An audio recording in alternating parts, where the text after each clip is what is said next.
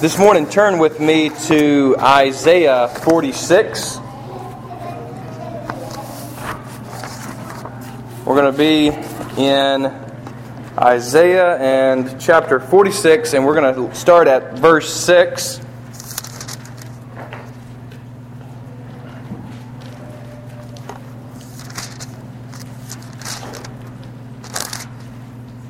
Forgive me, 44. I said 46, it was 44 and verse 6. It's been one of those mornings. Isaiah 44 and verse 6, and we're going to go to 8 this morning. It was a joy to have my dad uh, with you all last week, and um, I uh, was able to listen to that sermon as well, so I uh, appreciated his word. It was a good word for us. Let's hear what Isaiah says here um, in this second part of his book, really. Uh, when you get, you know, they didn't mention it just a little moment ago, but another little tidbit that's interesting about the Bible you've got 39 books in the Old Testament, right? 27 in the New to make 66. Well, Isaiah is really split in the same way that the Bible is. In other words, when you get to chapter 39 and then move to 40, everything changes from the terminology to the direction to now you're talking into the future. He's actually not talking to his own generation, but instead to future generations. And he's particularly talking about the Messiah. So if you think about it, the last 27 chapters in Isaiah actually are like a New Testament, which is why the book of Isaiah itself, which has, by the way, 66 book, uh, chapters, is called the miniature Bible or the little Bible because he ultimately has the major themes of all of the Bible encapsulated right here in these words. And so we're going to sort of pick up in that messianic part, in that second part. Notice here 44 and verse 6. Thus says the Lord the King of Israel and his Redeemer, the Lord of hosts. I am the first and I am the last. Besides me, there is no God. Who is like me? Let him proclaim it. Let him declare and set it before me. Since I appointed an ancient people, let them declare what is to come and what will happen. Fear not, nor be afraid. Have I not told you from of old and declared it? And you are my witnesses. Is there a God besides me? There is no rock. I know not any. Let us pray. Jesus, thank you for your word. And oh, how we need your word not a human word. We need to hear from you. I need to hear from you even this morning. So, Lord, would you speak in only the way that you can, in the beauty of your Spirit? And when we're done hearing from you and responding, Lord, we'll give you the thanks. We pray this in Jesus' name. Amen. I'm going to keep things real basic this morning, real simple. uh, it's funny sometimes the position you're put in uh, to talk about God. It's almost comical to think that we could talk about God in a way that would inspire other people, and yet we're called to do that. Paul calls it even foolishness, the foolishness of preaching. People come to know Christ. Uh, it's kind of like uh, Dennis Kinlaw says of his preaching. He said he read, opened a newspaper back in the day, and it said, The greatest story ever told, told poorly. And he said, Hey, that sounds a lot like my preaching. Um, and, and oftentimes, when you leave a sermon, you know there is so much more to be said, and you know so many things to be clarified, and, and you, you feel like you never do a good job. You never do justice to God, of all people, to Jesus, our Savior. And, I, you know, I think Isaiah is sort of getting at this here in this text. Who is like the Lord? Who, you know, let them stand up, basically. If, if there's anybody else out there and he's like, there's nobody besides me. Now, you know, this is, this is so fundamental on so many levels because, as you know, their context is not monotheistic. It, it's ho hum for us to think of one God but it's not for them. Uh, in their context, everybody believed in multiple gods and goddesses. And so to hear Isaiah proclaim through the Spirit that there's no God besides me is, is a radical claim, really. But that's not the claim that Jesus has brought me to you this morning, today, to talk about. You know, I've had one message in my head that has been, been there the whole time, and it's a simple one, and that is just tell them about me. That's what I've heard. Just tell them about me. Um, now, that, that's, uh, that, that sounds easy. You say, oh, well, man, you, you know, you're, I mean, you went to seminary. You're, you're seminary trained. You, you talk about God weekly on an academic level. You know, you've been walking with Jesus practically your whole life, been in church every Sunday somewhere, worshiping in some form or fashion. Even if we're on vacation and wasn't around a church, we did it in the van. You know, I mean, we were with the pastor after all, right? And so, as a preacher's kid, you know, you say, this, this should be ho hum to talk about Jesus. But, you know, the more I know Jesus, the more difficult it becomes to talk about him because of how great he actually is. You ever noticed how it's real easy to talk about people that you don't really know? You know what I mean? It's like that person in the grocery store, like, what a nincompoop, man. I mean, look at that guy. Look at that girl. I mean, look how they're handling their kids. I mean, psh, they have no idea how to parent. We haven't even been around them 30 seconds and we're throwing them under the bus. We act like we've known them all our life. We're making such large claims over their life that, that you'd think we were, you know, all omniscient, that we knew it all, but we don't. It's easy to talk about people that we don't know very well. We say of them, oh, yeah, you know, they have no idea what they're doing. And, and yet, the people you ever notice that we do know very well, we always nuance things. You know, your loved one that you're in love with or your family member could be doing the same dumb thing that that other person's doing, but you say, well, you know, they had a rough day. You don't really know their past, you don't really know their context. We nuance it, don't we? And the more you get to know someone, the more nuances there are. Because people are fascinating, aren't it? Aren't they? That's why sometimes we just kind of watch people. I've noticed that everybody enjoys a good watching of people every now and then. You say, "Oh, people are fascinating." It's like to watch them. Watch how they react. Watch how they act.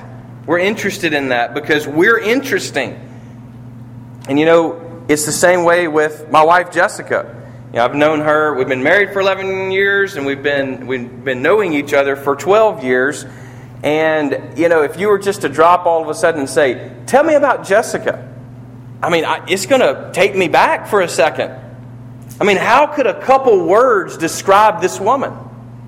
How, how could how could 20 sentences ever really capture who she is?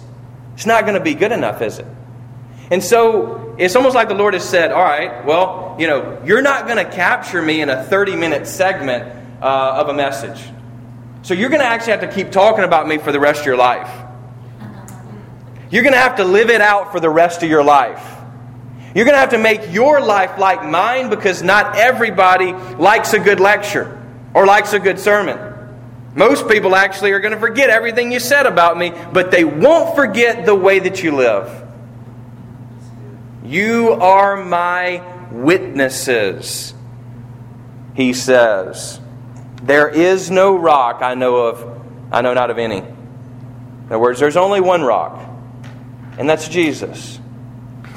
But who is Jesus? Isn't that the most important question we could ever ask? I mean, is there really a more important question? I mean, if you understand who Jesus is, you'll know that He's the one who created mathematics. He's the one who created philosophy. He likes wisdom. He is wise. He's the one who created us. He created everything. You know, we uh, talk about, and here he even says here uh, in verse 6, he says, I am the first and I am the last. You know, in order to have an end, you got to have a beginning. That sounds pretty basic, doesn't it? And yet, every single book you've ever read has a beginning and it has an end. Every movie you've ever watched, every sitcom or television show operates exactly how the Bible operates, which, by the way, is not the way the ancient world would have thought about things. A beginning and an end, that's not the way Hindus think about it, trust me. It's a cycle that never ends. There is no end, there is no beginning. Things are just the way they are, and they will always be. You see, we take for granted the Christian worldview that has been given to us, but it's all based here in the Bible, and it is a radical claim on our lives.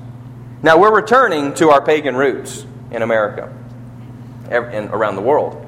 Um, you, you begin to see this as people talk about the stars and about nature. I'll never forget, I don't have the transcript before me, but I was, I was watching the Science Channel.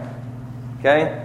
I never watched the Science Channel. I don't even know why it was on. I, I, don't really watch TV, and I was watching, I was flipping through, and I found the Science Channel, and it said something about supernovas and how they die. And we, I mean, who wouldn't watch, watch, a show about supernovas? Now, that's not just a car, you know. That's actually when a, that's when a um, star blows up.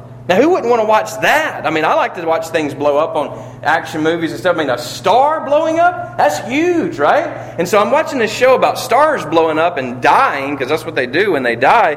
And, and so it's on the Science Channel, right? And they've got all these astrophysicists on there, and they're talking, you know. And uh, one of them gets on there and he says, Look, you know, the Bible says uh, dust to dust. I say stardust to stardust.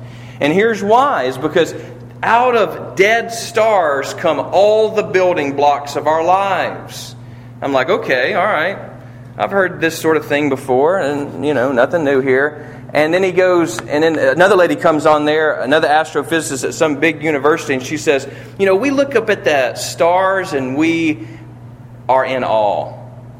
But we think that they're real distant from us. But she said, really, really, they're not. They're connected to us because they are our parents.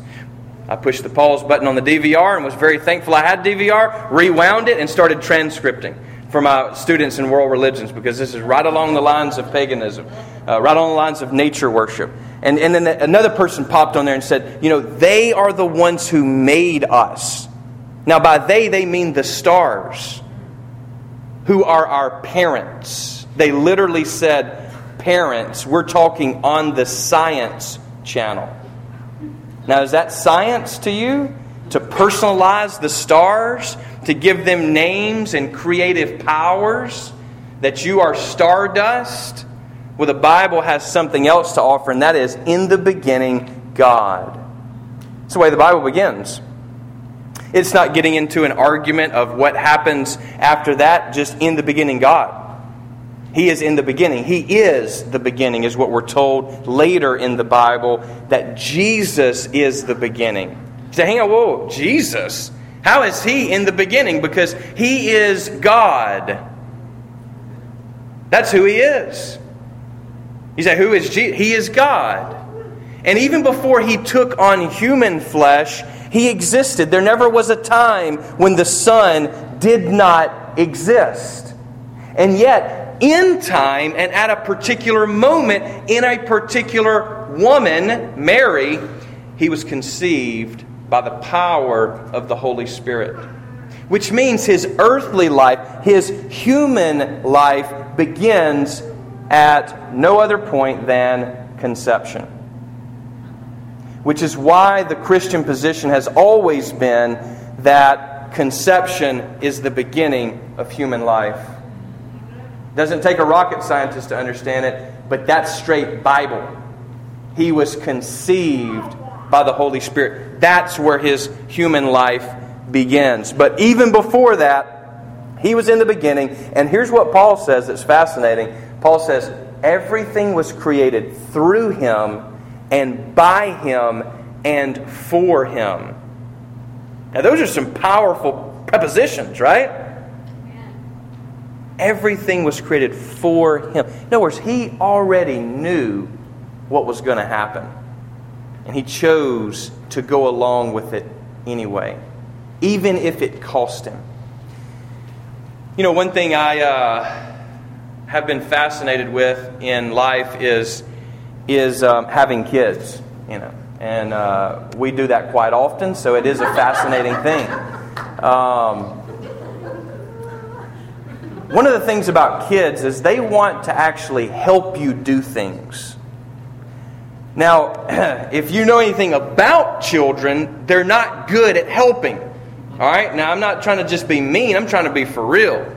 Uh, you know, if, if, you, if you tell them, hey, I just fixed mom a nice plate of spaghetti, why don't you go take it to her? That might not work out so well for you, right? I'll never forget in my own life. Um, Justin and I used to fight over food. Uh, that's probably why we're larger than our parents uh, on, on both scales of wider and taller. Um, but we used to fight over food, and, and I can wait for the day when my kids do that. But uh, he and I would try to, you know, go get our spaghetti and eat it up as quick as we could so we could go get seconds, right? And I mean, we were in a hurry, but we were, it was like clockwork. You know, we're just eyeing the other person like, okay, he's only got a little bit more. We got to position ourselves to get some more spaghetti. I mean, it was serious, serious business. Well, mother cooks this big thing of spaghetti and Justin's in front of me in line, right? So he's loading it up, you know, as much as you can get on there, right? And I mean, you know, I was going to do the same thing. And so that's why Pop is so little, you know. Uh, he never, he always went last.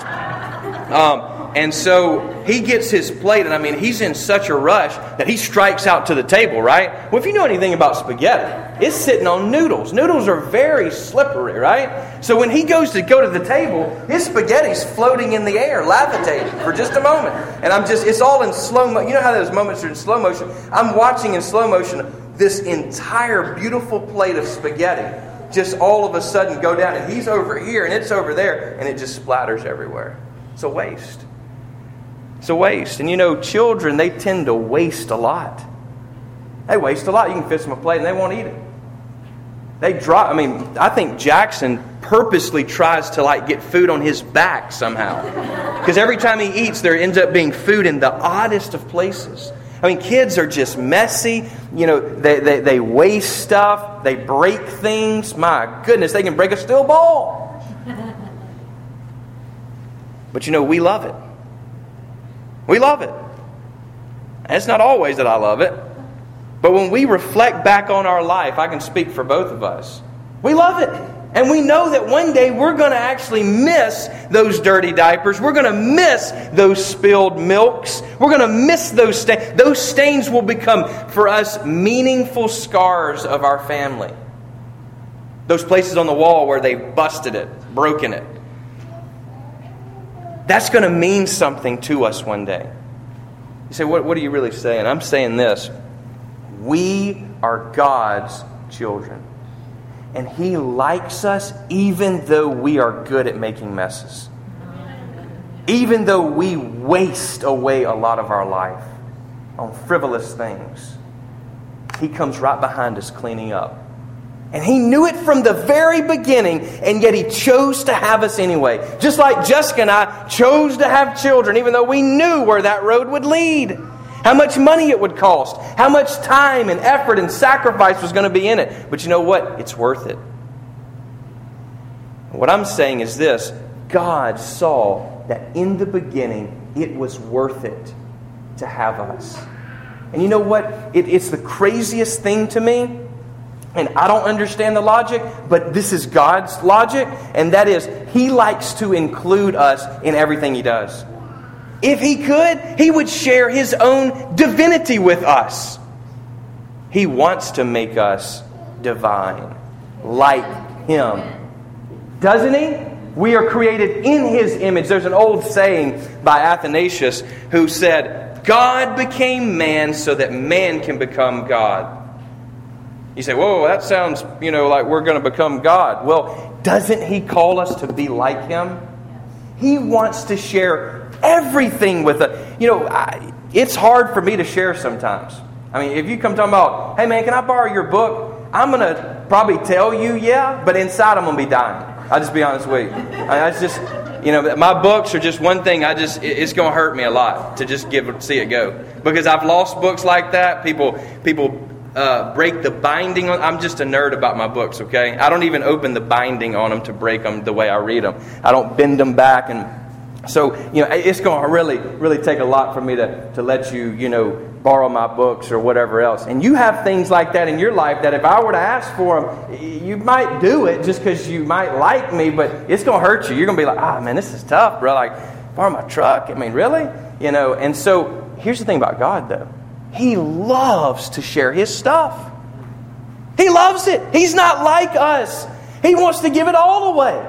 He'd give the whole house away. He has given the whole house away, hasn't he? Yes. What is he restricted from us? What will he not give you?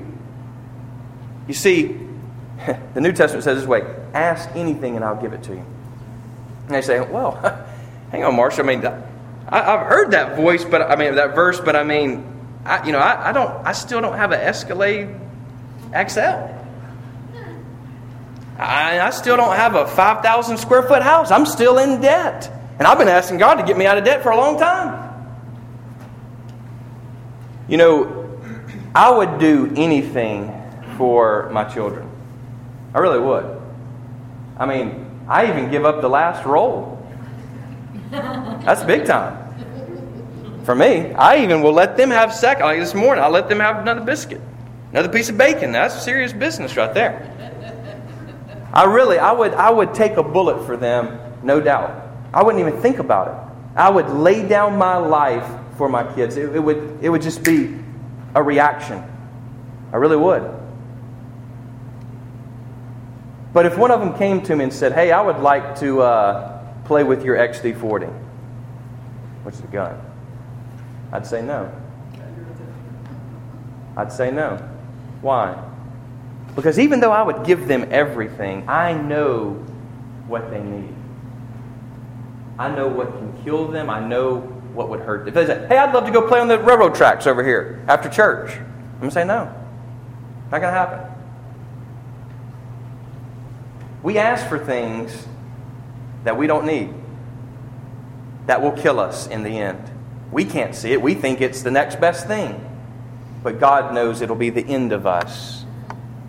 You see, He's a good Father. He will give us anything according to His will. But that's the key. We must be in Him, asking for things that He can give to us that are going to spur us on to living the kind of life He's called us to. He knows what can make us happy. We don't. We're like a little kid. I'll um, never forget this, and it's been a while since I've told this story. Uh, but one morning when we were in our other house, um, Jessica and I were kind of sleeping in a little late, seven o'clock, and um, the kids had been up for four hours, you know, of course, and. Uh, we, uh, we came in there and we had turned a show on for them. And typically, you know, they'll watch the show. And so I had gotten up, done some things, and then just kind of laid back down and accidentally fell asleep uh, even outside of the cover there. And, and so we were both snoozing. Well, Jackson comes to the bedside and he just kind of taps me and he says, uh, Birdie is cutting me with a knife. And, um, and I was, you know, Birdie, if you don't know, is Baylor, who I call Frank. His mother, his mother's the only one who uses his real name. Uh, he might have a complex one day, just forgive him for that. But uh, he said, Birdie is, is cutting me with a knife. And I'm like, you know, just, I'm kind of trying to wake up and I'm like, okay, you know, we got a kitchen, one of those kitchenette sets, you know, whatever, um, with the plastic forks and knives, you know, and that kind of thing. So I'm like, okay, all right, all right, buddy, okay. And I think, hang on, whoa, we don't have any girls. We don't have any kitchenette set. We have some tools, but we don't have a kitchenette set. We mean a knife. So I jump up, I go in the living room, and here's Frank, and he's got two uh, stainless steel paring knives in his hands with his passy watching uh, Goofy and Mickey Mouse. He just stand there. And so I come in the living room, I'm like, I mean, what do you do at this point? I mean, because if you know anything about children, again, if you approach, say, hey, give that to me, what's he going to do? This is mine. He's going to cut himself. If I just say, okay, guys, you just keep playing, I got to go back to bed uh, somebody's going to get really hurt. So what do you do? Well, I approached him. I said, "Hey, baby, uh, listen. Give those to Daddy, okay? Just give those to Daddy." And I reached out with my hands and just slowly approached him. I said, "Hey, give those to Daddy, baby. Thank you." And I took them from him. And I'll never forget how once I did that and started reflecting, you know, God taught me a powerful lesson. And that was this. Sometimes in life, we think we've really found something. Like Baylor did. I mean, somehow he had gotten into the dishwasher, which was locked, by the way. He got in there. He's an innovative guy. And opened it up, got into all the way in the back, which the knives, you know, you put that little uh, lid on them anyway. Somehow he got them out. Both of them. I mean, I'm sure he thought, man, this is awesome. I've got some really neat, shiny toys here I've never seen before. And he was probably really proud of that. And now here's dad coming, you know, hey, give those to me. But see, I knew that they would kill him or kill his brother or hurt someone, hurt himself. And so I asked for those. You know, Jesus asked sometimes some things from us. And he says, Sweetie, give me the knife. Give it to me. It's going to hurt you. It's going to hurt other people. And we think we found something nice, so we want to cling to that. We want to pull it back. Say, this is mine. No, no, no. Open hands. So we averted disaster because he trusted his dad. Even at that young age, he actually trusted his dad. Do we trust our Father when he says, Give me that? Some things are tough to give. Not everything's going to be easy to give up. But let me tell you something. When we do, He's going to replace it with so much more. Amen. I'll never forget it being one of the darkest places in my life. It was in a, it was in a breakup uh, where I, my heart was broken and, and just crushed, and I was disassembled. It's the best way I can put it. I mean, I didn't even want to live.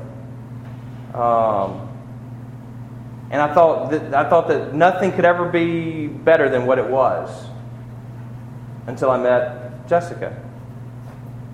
And she's more than I could ever deserve or want. And without getting all sappy and stuff, God gave me someone who I needed. Not the other person was bad and evil and this sort of thing. It was that I thought I knew the way and I thought I had heard from God. It was me. Sometimes we think we're hearing from God and it's us. It's just us. We need to live a life that trusts the Father because He created us and He knows us.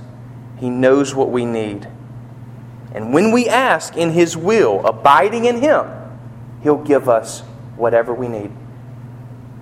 That means if you're struggling with sin this morning, He can heal that. He can overcome that. I know that to be the reality. I've seen it in my life and others. And let me tell you this too. In our small groups, we're already hearing how God is working in people's lives to deliver them from sin, to deliver them from their self. We were not created for ourselves, but for others when we turn inward and become a recluse and draw up and, and, and close up. This is not the way God has created us. You say, Where is Jesus? Jesus is in heaven, yes, but he's also in his church. I've already heard this week testimonies, this past week, testimonies of how God has been at work in people's lives. Jesus literally working in the lives of men and women. He's actually doing stuff to our hearts to change who we are, to forgive us, and to then heal us. You say, Where is Jesus? He's right here in his church at work. That's where he is. And you know, we talked about if you gotta have, if you're going to have an end, you have to have a beginning. You also have to have a middle. Every great story's got this middle part. Sometimes the middle part's a little boring. Sometimes it's just sort of humdrum. Other times it's you hit a mountain peak. Other times you're in the valley. There's, there's this thing of, uh, you know, the protagonist and the antagonist. You have the enemy and you have the good guy. And you know, you've experienced that in your own life. We all go through this journey of life. And this is the way God has created things. All of our movies reflect it. All of our books follow the story of the Bible, beginning, middle, and end. There's no other way to write a story. That's because everything ultimately is connected to His story. He's the one writing this thing anyway, not us. And when we jump on board, He's going to carry us to places we never even dreamed of. He's going to give us joy that cannot be conjured up by ourselves. It's a joy unspeakable. I mean, it's the kind of joy that sometimes I just I, I look at my family. I'll never forget, and I shared this with you months ago. Looking at Jessica and the boys they walked across a field, and I was just overwhelmed with joy as I looked at who God had entrusted to me.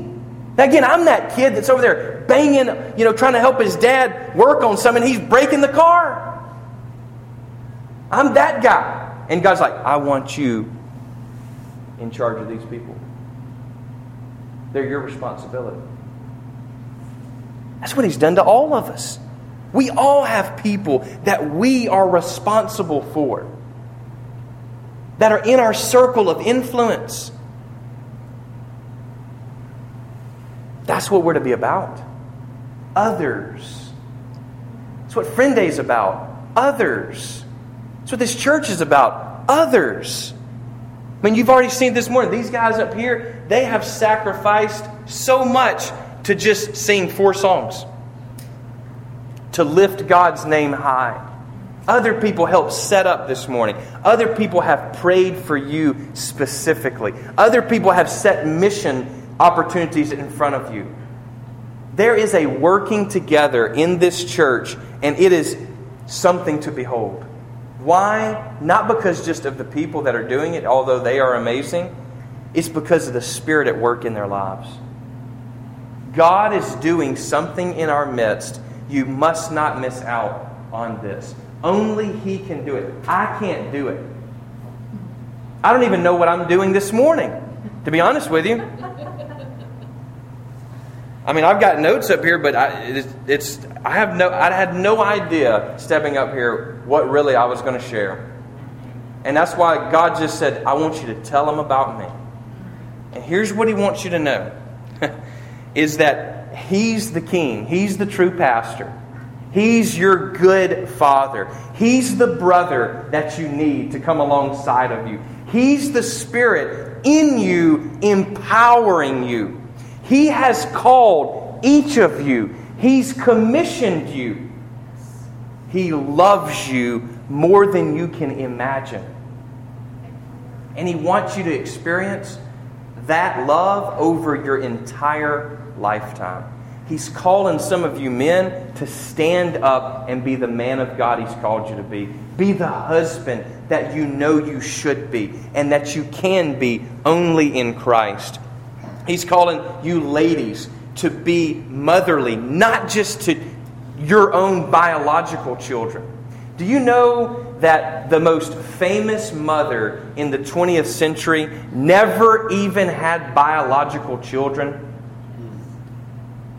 And yet you see her picture. I don't even have to say her name, and we can say Mother Teresa, reaching out to countless children, mothering people all over the world, and never having a child of her own, never having sex in all of her life, and yet a mother.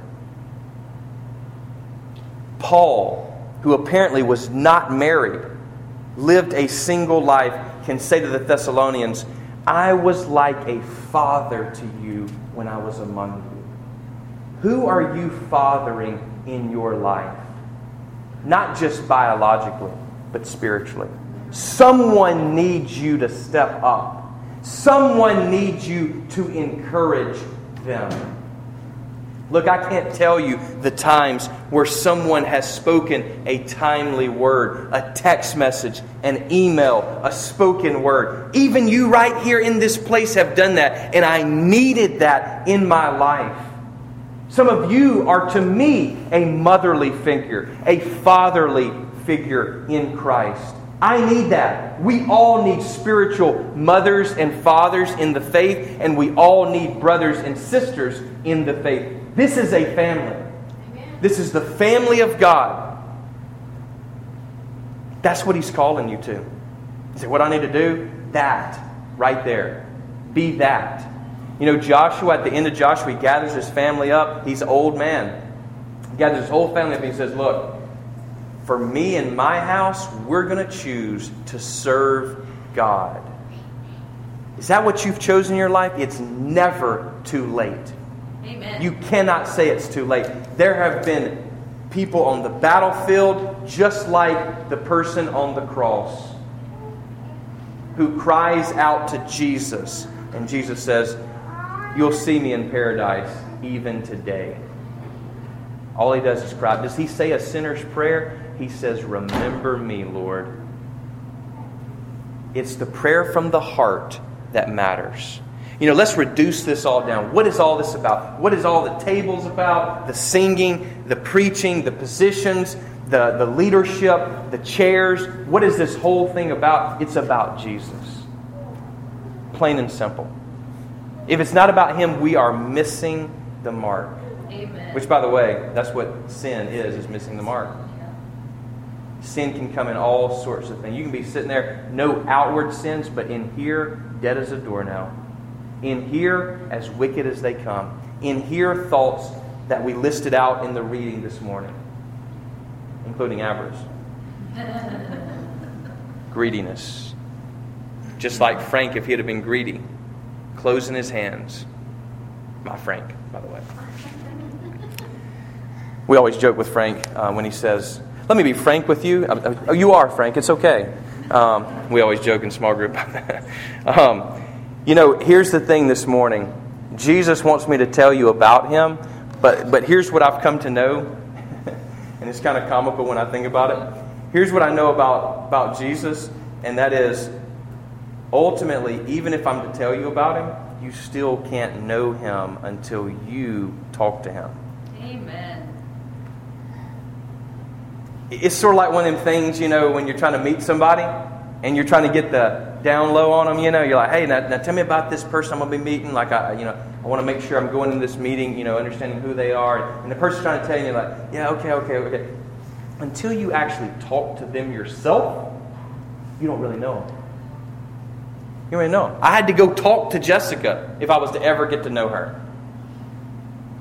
If you're ever going to get to know me, you got to talk to me. Can't just sit over there and think things about me or talk to other people about me. Instead, you got to actually talk to me. That's what Jesus is saying this morning. Have you actually talked to him? He wants you to talk to him. I can tell you till I'm blue in the face who he is, what he means to me, what he's done. You've heard it before. You have enough information.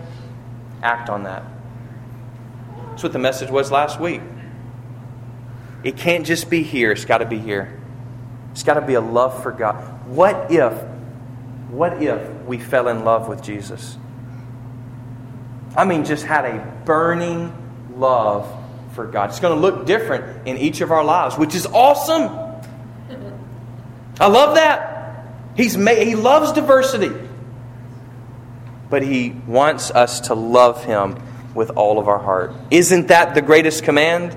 Love the Lord your God with all of your heart. Jesus says eternal life is knowing Jesus, knowing Him and loving Him. That's what we're called to do. You know, there's, I talked about a beginning, middle, and end. Jesus is all three. He says, I'm the Alpha and the Omega. In other words, I'm the A and the Z. I'm the beginning and I am the end. He means, in a literal way, He began this whole thing. And guess what? At the end, every single one of us, that's our end. We're going to meet. Everybody that has ever lived, everybody that you ever will see, is going to meet Jesus. He, you see, the end is unseen to us, it's unknown because it's a person. The end is not some destination, it's a person Jesus.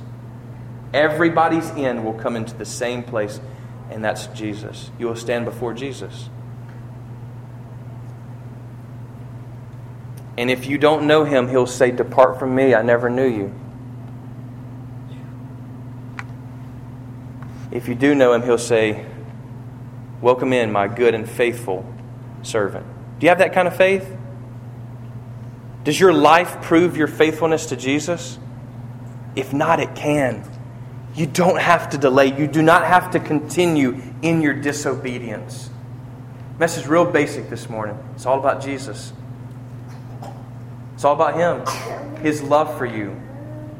You know, when I think about, again, He's called us all to be that kid who's out there helping dad and not really helping him at all.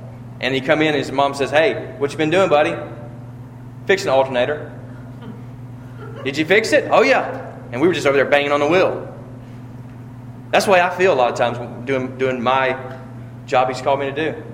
As pastor, I feel like I'm just kind of banging on the wheel sometimes, hoping for the best. Because the Father is the one doing the real work.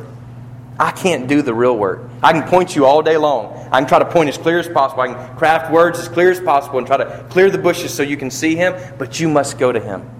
That's where, that's where it's going to happen is if you go to Jesus.